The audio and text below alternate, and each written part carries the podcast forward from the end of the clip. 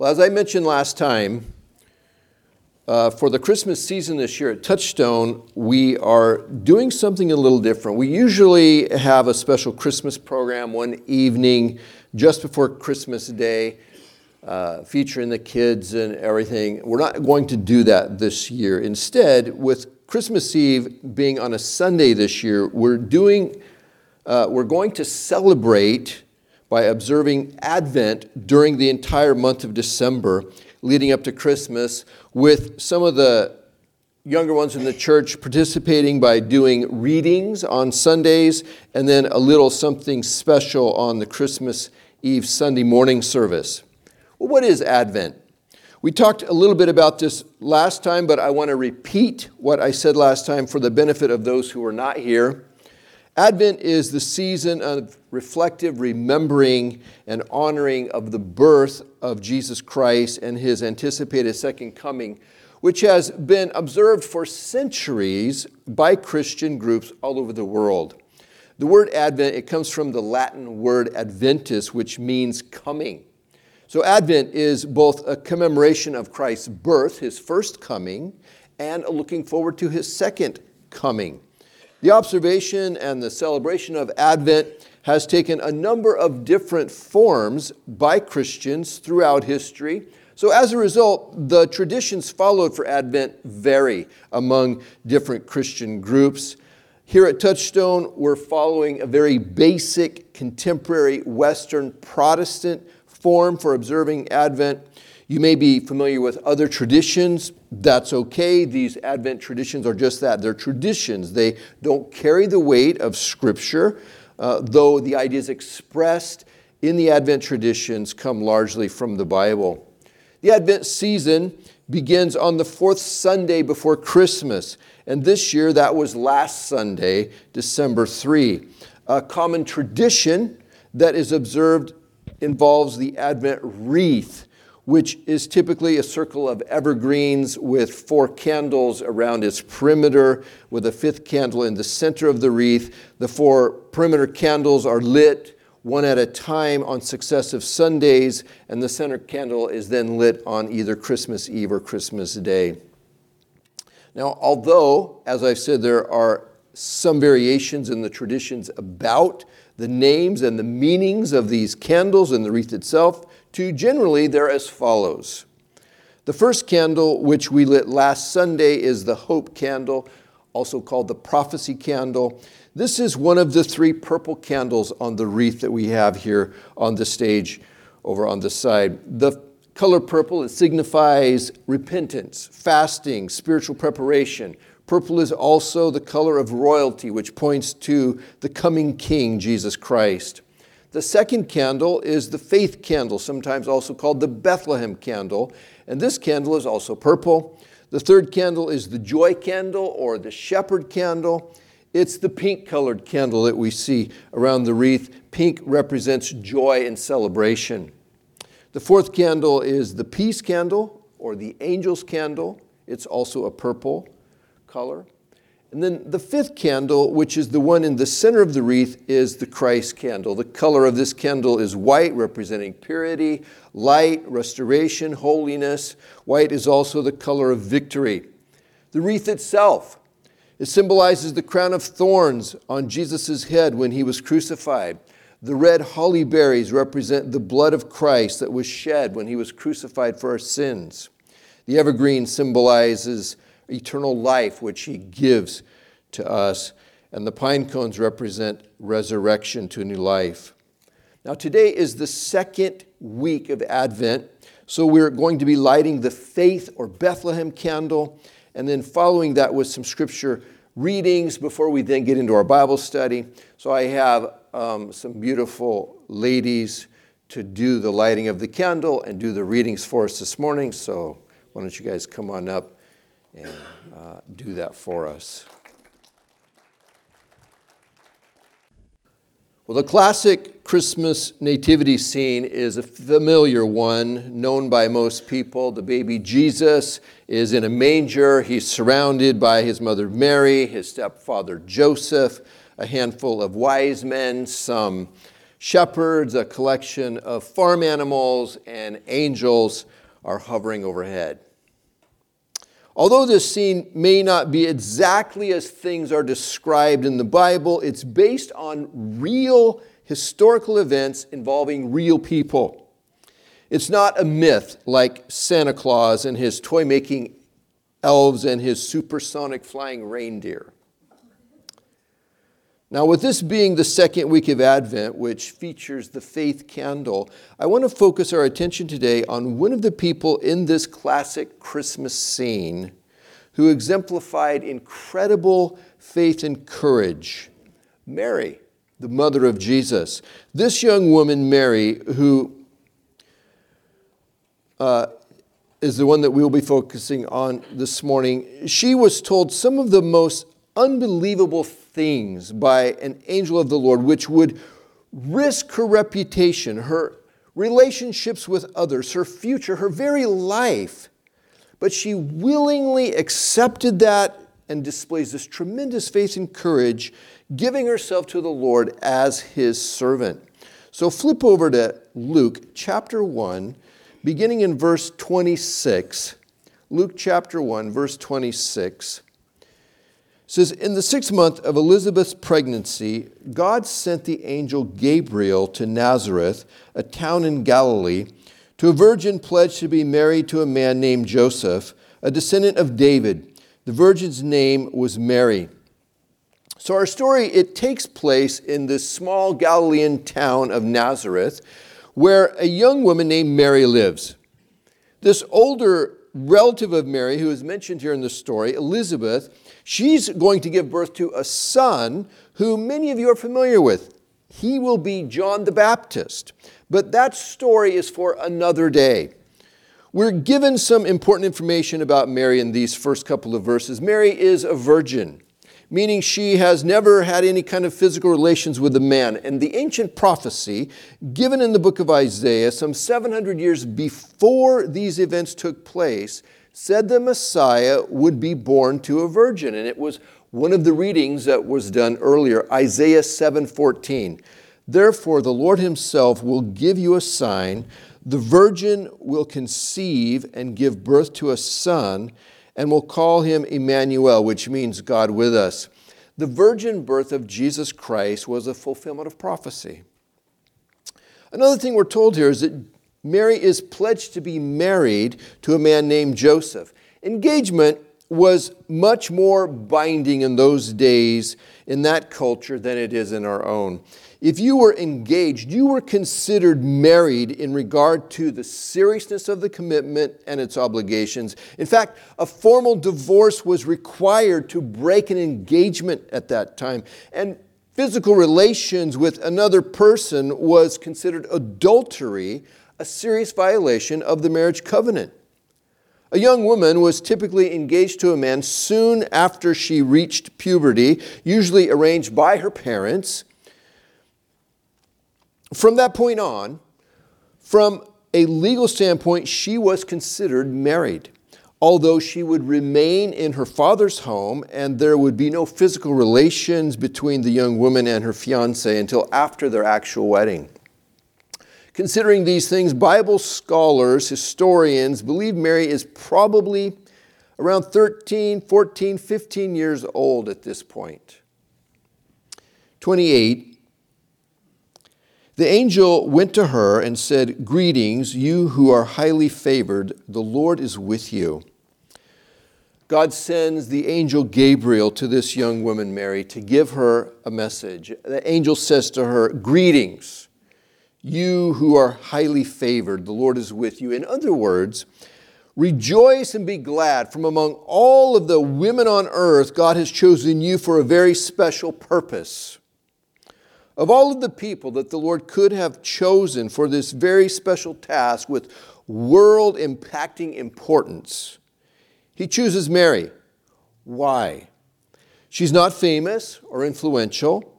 She's not wealthy. She's not highly educated. She's not particularly gifted in some way. She's really very plain and ordinary by the standards of her society. And I don't say that to criticize or diminish Mary in any way, but to point out that the Lord doesn't choose people because they are considered important or famous or influential or talented in this world. And He most often chooses people that would not be considered worthy if judged only by the standards of this world for yourself. Don't let this world tell you what you are worthy to do and be used for by the Lord. The Lord is the one who we are to live for, and He's the one who determines our worth, not this world. 1 Samuel 16 7 says, The Lord does not look at the things that people look at. People look at the outward appearance, but the Lord looks at the heart. 1 Corinthians 1 26 Paul writes, Brothers and sisters, think of what you were when you were called. Not many of you were wise by human standards, not many were influential, not many were of noble birth, but God chose the foolish things of the world to shame the wise. God chose the weak things of the world to shame the strong. God chose the lowly things of this world and the despised things and the things that are not to nullify the things that are, so that no one may boast before him. 29 of Luke 1 says Mary was greatly troubled at his words and wondered what kind of greeting this might be. It says Mary's greatly troubled by what the angel has said. This is very confusing and unsettling for her. She isn't sure what this means. Imagine for a moment that an entourage of Secret Service men show up at your door. They're wearing their signature black business suits. They got the dark sunglasses on, the radio earpieces are in place, and they say to you, Congratulations! You have been selected by the President of the United States himself to receive the country's most treasured possession. Most of us would probably be confused and a little bit afraid we would be trying to remember if we had purchased a lottery ticket. Or maybe we had sent in the Publishers Clearinghouse sweepstakes entry.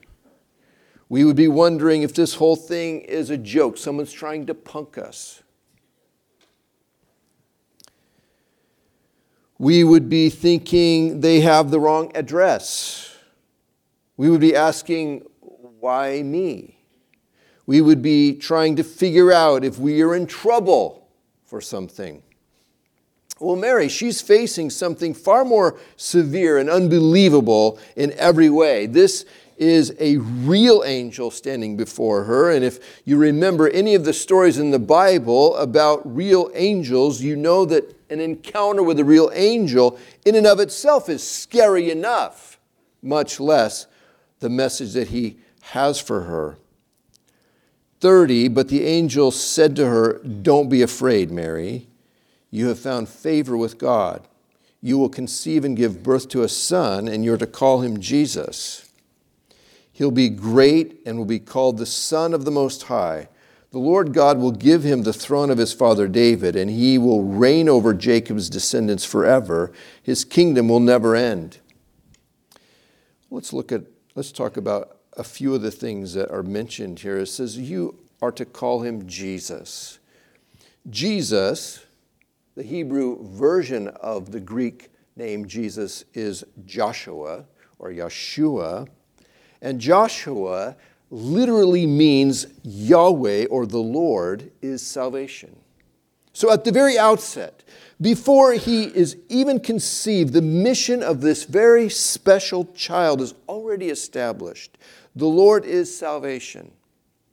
Jesus will be salvation. He will be the source of salvation, the bringer of salvation, the creator of salvation for all of humankind. Says he'll be the Son of the Most High. The divinity of Jesus is stated here. There's absolutely no doubt about who the New Testament believes Jesus to be. He is God the Son. This is going to be stated again a little further down in verse 35, too the Lord God will give him the throne of his father David. Now, there's an interesting word interplay going on here because in the sentence before, it tells us Jesus will be the Son of God. And in this sense, we're told that his father is David. And this really points out this unique nature of Jesus, that he'll be both God and human. And we'll talk about that in a little bit uh, more too. But the ancient prophecies say that the Messiah is to come from the lineage of David. Above in verse 27, it says that Joseph, Mary's fiance, is a descendant of David. Now we get the words of the angel affirming that this is all part of God's plan, that he is from the lineage of David. The, the message to Mary on a personal level here is nothing about your life, Mary, is an accident. The family that you come from, the family that your husband comes from, has all been a part of God's plan and preparation for this very special moment in human history. The message for the world at large is the child to be born to this young woman will be the one that the whole world has been waiting and hoping and praying for. This child will be the fulfillment of the ancient prophecies. This child is indeed Messiah. It says his kingdom will never end. refers to the eternal kingdom that will be established by and through this child. The kingdom of God transcends the kingdoms of humanity. Find peace in that, especially in the world as it is in our own day. Everything in this world that is heartbreaking and painful and troublesome is not going to last. These things are temporary. Christ's kingdom will replace all of the pain and sickness and violence and evil in this world with his peace and his righteousness, and it will last forever, it tells us. 34. How will this be? Mary asked the angel, since I am a virgin. Mary asks how this can be possible since she's a virgin. She clearly understands that this child being promised to her is to become a reality before she's married to Joseph and has any kind of physical relations with him or any other man. See, Mary knows this is not her and Joseph's child that's being talked about by this angel.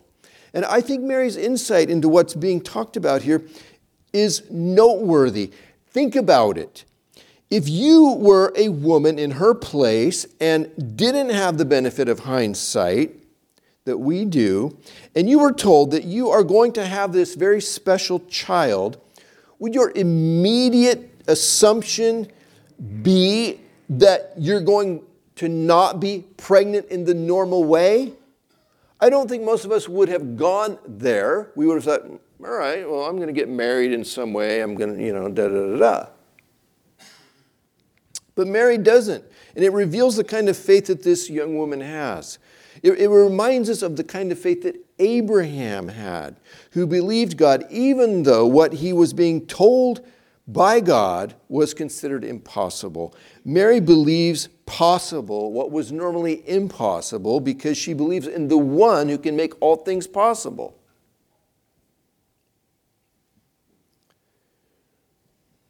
Thirty-five. The angel answers her, says, "The Holy Spirit will come on you, and the power of the Most High will overshadow you. So the Holy One is to be born. So the Holy One to be born will be called the Son." of God.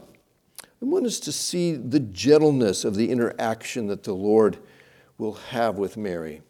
The Holy Spirit will come on you, and the power of the Most High will overshadow you. It's a very gentle act of the Lord that's being described here. It has been said that God is a gentleman in the way that he interacts with us, and that can't be any more true than in the situation that we have before us here. It says, the Holy Spirit will overshadow. And that word overshadow, it brings to mind the, the glory cloud of God, the Shekinah, which would settle on the, temp, the tabernacle in the desert wilderness when the Israelites were traveling across the desert to the promised land. And it would symbolize God's presence, this glory cloud that would descend. And this same word is also used to describe the cloud that settled over Jesus and his disciples at his transfiguration. And we have the same idea here that the glory cloud of the Lord would descend upon Mary. The glory cloud of holy God would settle on her and conceive in her the Christ child, fully God and fully human, perfectly suited to stand in the chasm between holy God and sinful humanity as our Savior.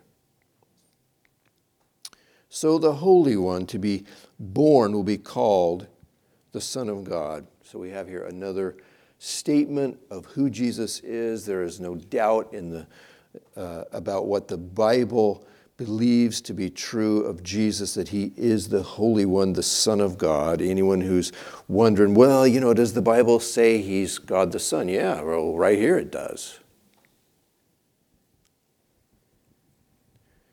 36. Even Elizabeth, your relative, is going to have a child in her old age, and she who was said to be unable to conceive is in her sixth month. So the angel tells Mary about Elizabeth's pregnancy as an encouragement, an affirmation for what she herself was about to experience. The Lord has done the miraculous for Elizabeth. In her old age, she has conceived and she's pregnant with a child who will be John the Baptist. He's going to do something even more miraculous for Mary. 37 For no word from God will ever fail. Everything about this encounter that Mary is having with this angel, Gabriel, it falls under the category of impossible. I mean, but it all happened. Elizabeth had a child in her old age. Mary had a child without ever being with a man. God becoming a human being. It's, it's all impossible stuff. How could these things have happened? Nothing is impossible with God. And 38, it says, I am the Lord's servant, Mary answered. May your word to me be fulfilled. Then the angel left her. So here's Mary's response to all that the angel has told her I am the Lord's servant. May your words to me be fulfilled. There's no arguing, there's no complaining, there's no doubting. Uh, she simply says, I'm the Lord's servant. Mary displays an attitude of incredible faith and courage. She gives her whole life to the Lord to be used by Him in whatever way would please Him, no, no holds barred. Now, someone might say, well, it would be easy to be Mary. I mean, she's being given the opportunity to give birth to the world's Messiah. I mean, how cool is that? It doesn't take much faith to receive a blessing like that in your life. But let's consider the reality of what she is facing here. Mary is risking her reputation.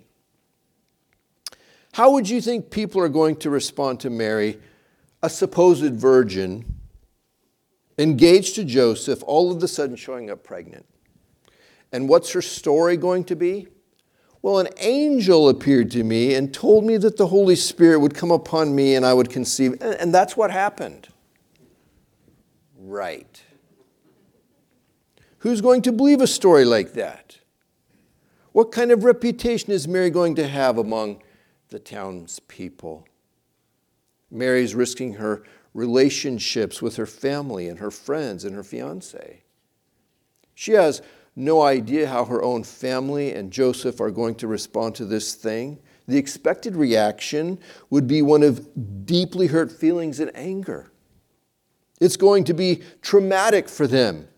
In those days, in that culture, the shame associated with a young woman being pregnant before she's married was tremendous, and it was felt by the whole family. If you were Joseph, how would you feel if your fiance all of the sudden shows up pregnant and you've been nowhere near her? You would not be happy about it. We learn from Matthew chapter 1, verses 18 through 25, that when Joseph heard that Mary was pregnant, his plan was to divorce her until the angel appeared to him and explained what was really going on. Mary is risking her future happiness. The penalty for a woman found to be in an adulterous relationship was death. And even if that penalty was not carried out against her, and it wasn't always carried out, she would live her life ostracized from proper society, always looked at by people as shameful and dirty. Mary's putting her whole life on the line. How she responds to the Lord, it's challenging for us. I mean, are we willing to risk for the Lord our reputation, our relationships with others, our happiness, our future? Lord, give us hearts like Mary so that we can say to you, I am the Lord's servant.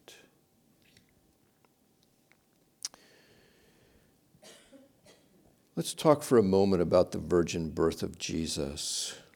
Is it necessary? Why does it matter that Jesus was born of a virgin? Well, first, there's no getting around the Bible's claims that Jesus was born of a virgin. The, the passage we have read today clearly states that. Matthew's account also makes that same claim. So it, it's not like we can get around this issue in some way. Second, it's not necessary that a person understand how the virgin birth of Jesus happened. It's a mystery. We simply accept that it happened. Now, for the person who accepts the miraculous supernatural working of God in our world, well, the virgin birth of Jesus doesn't present any more of a problem for us than the resurrection of Jesus from the dead does, or the salvation of a human being does, or the answering of our prayers does.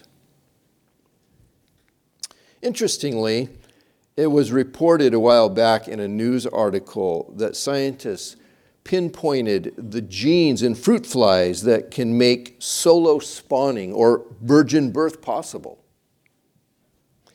They then were able to switch those genes on so that the fruit flies then reproduced without a mate.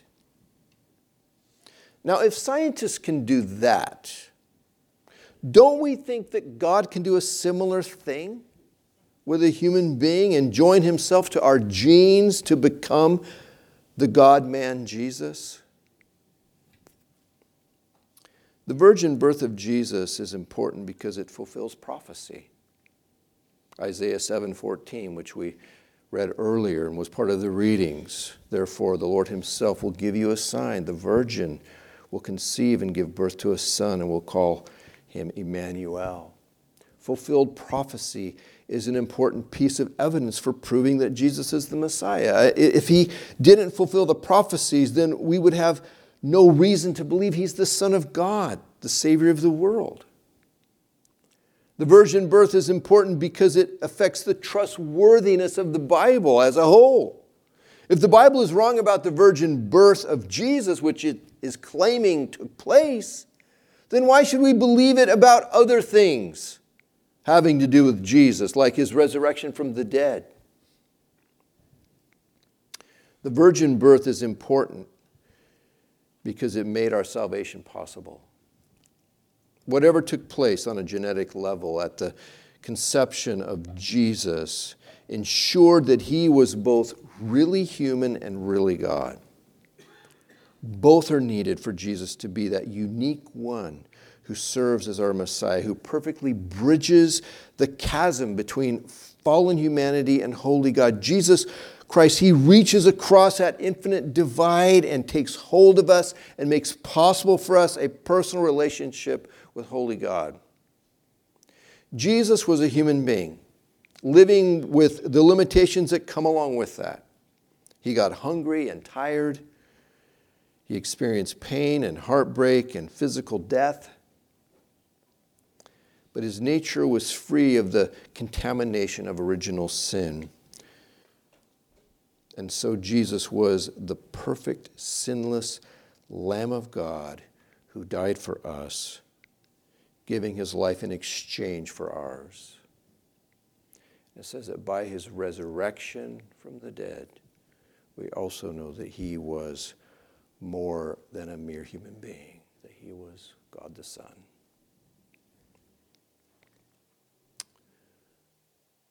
John 3:16 For God so loved the world that he gave his one and only son that whoever believes in him shall not perish but have eternal life. For God did not send his son into the world to condemn the world, but to save the world through him. Jesus Christ is the truest and most valuable of all gifts to us.